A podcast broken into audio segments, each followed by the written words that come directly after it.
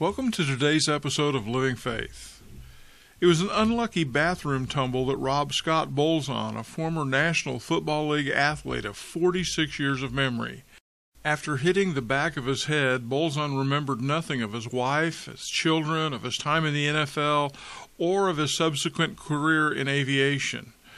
A brain scan later showed that there was no blood flowing to the right temporal lobe of his brain, which is associated with memory. Bolzan's retrograde amnesia, which erases memories prior to an injury, is one of the most severe cases on record and is likely irreversible. Losing our identity would be one of the greatest losses we can experience in this flesh. Not knowing who we are or anything about our family, our friends, and our life as a whole would be a terrible way to live. One thing's for certain, though as believers, our identity is secure. When Jesus suffered and died for us, he did so as our representative. He won the victory in our place, and as such, our identity is in Christ. Everything the Bible says about the believer is true because we are in Him. We are citizens of His kingdom. We identify with Him. In 1 Thessalonians chapter 5 verse 23 the Bible says, "Now may the God of peace himself sanctify you completely, and may your whole spirit, soul, and body be preserved blameless at the coming of our Lord Jesus Christ." Think about those words for a moment. Because of the victory of Christ on our behalf on the cross, every part of our being has great significance to God. Our body is the part of us that we naturally know best because we can see it, we're fully aware of every need or desire that it has.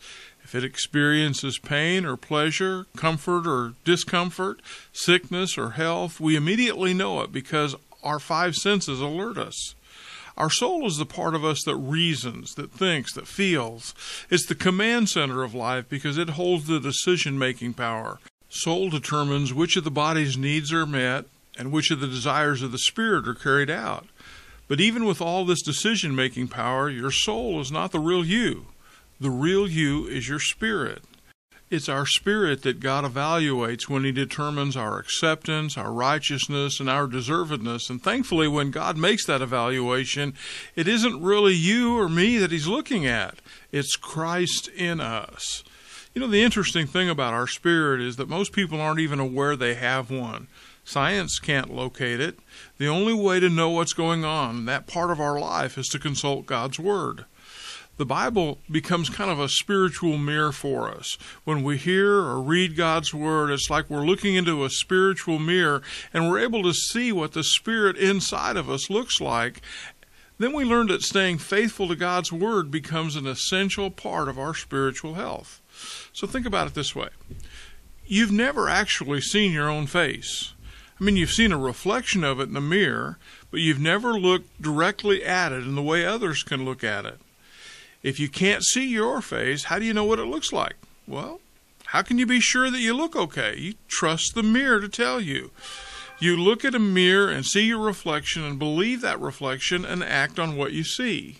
One of the early church leaders, James, wrote of a man who looked at his reflection but only briefly.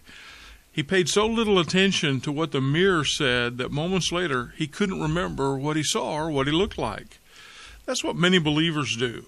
They hear a teaching or read a passage from God's Word, and then they walk away and immediately forget what they saw or heard. Because that happens, it's possible to be part of the body of Christ, a citizen of His kingdom, and never really have a true understanding of what kind of man you are we must give attention to our own reflection, and we do this by looking into the perfect law of liberty and continuing in it. When we do this, we are blessed because we're living out our identity in Christ. It's the only way to truly live free. God bless you. Have a great day. Living Faith is a ministry of Northside Baptist Church in Dixon, Illinois. For more information, Go to northsidedixon.com or check out our mobile church app.